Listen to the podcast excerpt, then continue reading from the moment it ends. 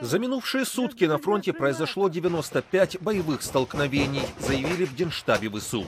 В оперативно-стратегической группировке войск ВСУ «Хортица» заявили, что российская армия на Харьковском направлении сосредоточила свои силы на продвижении к Купянску. Представитель ОСГВ Илья Евлаш отметил, что Россия применяет технику, пехоту «Шторм-З», «Шторм-Ви», мотострелковые подразделения, десантные полки, танки и не считается со своими потерями. Командующий ОСГВ ВСУ Таврии Александр Тарнавский в телеграм-канале сообщил, что на Авдеевском направлении ВСУ усиливают линию обороны, организовывают оборону населенных пунктов западнее Авдеевки, чтобы не допустить дальнейшего продвижения российской армии. По всей операционной зоне ОСГВ «Таврия» общие потери врага убитыми и ранеными за вчерашний день составили 447 человек.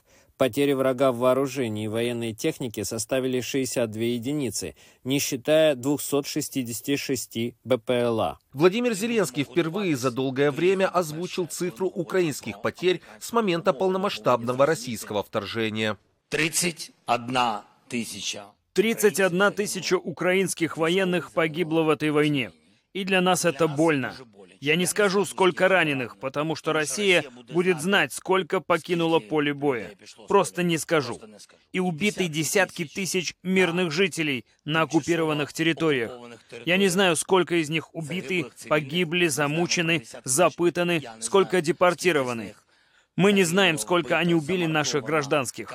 Также на пресс-конференции по итогам форума «Украина. Год 2024» Владимир Зеленский заявил, что Россия готовится к новому наступлению в конце мая, начале лета этого года и подчеркнул, что Украина предпринимает все необходимые шаги для защиты.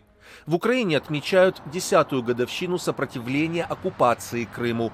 Секретарь Совета национальной обороны и безопасности Украины Алексей Данилов в обращении заявил, что, цитата, «все началось с Крыма, Крымом и закончится». В Главном управлении разведки Минобороны Украины заявили, что готовят комплексные мероприятия в Крыму против оккупационных властей. Мы, безусловно, календарь расписывать для врага не будем в прямом эфире, но мероприятия будут активные и ощутимые. Это будет всегда такой комплексный сюрприз для оккупантов. В конце концов, это должно способствовать тому, чтобы украинский Крым вернулся домой. И так и будет. Уполномоченный Верховной Рады Украины по правам человека Дмитрий Лубинец заявил, что на выходных российские военные расстреляли не менее 7 сдавшихся в плен солдат ВСУ.